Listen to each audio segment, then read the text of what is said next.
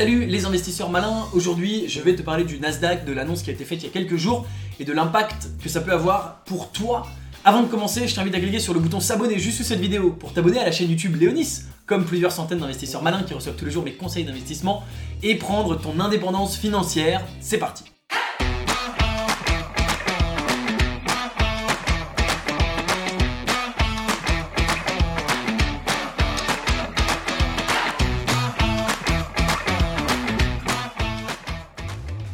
Le Nasdaq a annoncé il y a quelques jours sa volonté d'intégrer les crypto-monnaies. Donc ils n'ont pas euh, annoncé que euh, c'était quelque chose qu'ils allaient envisager ou quoi que ce soit. Ils ont vraiment annoncé que c'était une véritable volonté. Ils n'ont pas non plus dit qu'ils allaient le faire demain, mais ils ont vraiment dit que euh, c'était quelque chose de sérieux pour eux et que grosso modo, ce qu'on peut comprendre, c'est qu'il y a de fortes chances qu'ils arrivent à ça.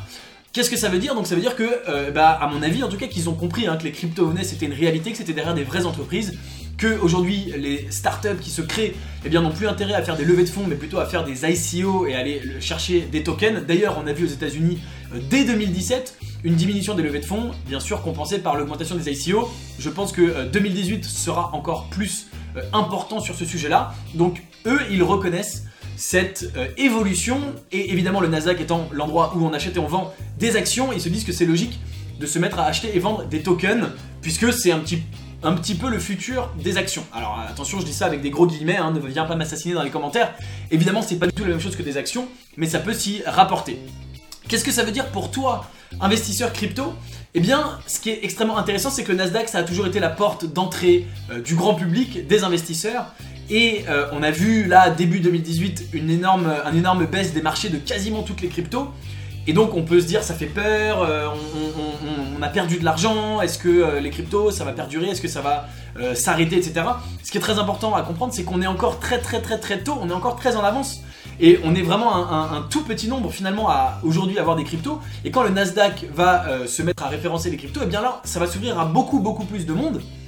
Et deuxième chose à ne pas oublier à mettre en corrélation pour arriver à ma conclusion qui tu vas voir est très positive, la valeur des cryptos la plupart du temps c'est, euh, elle n'est pas basée sur euh, quelque chose qui a derrière, c'est pas comme une action qui est reliée, elle est basée en grande partie sur l'offre et la demande. Hein. C'est aujourd'hui ce qui fait une grande partie de la valeur de la plupart des cryptos.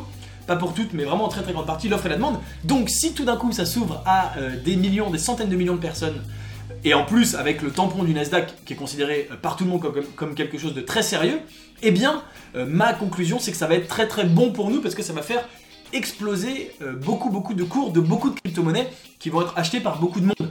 Et euh, comme d'habitude, hein, quand il y a une IPO, une société qui entre en bourse, eh bien ceux qui ont gagné de l'argent, c'est ceux qui avaient investi avant, les investisseurs, les business angels, qui, investissent dans la, euh, dans la société quand c'est encore une start-up.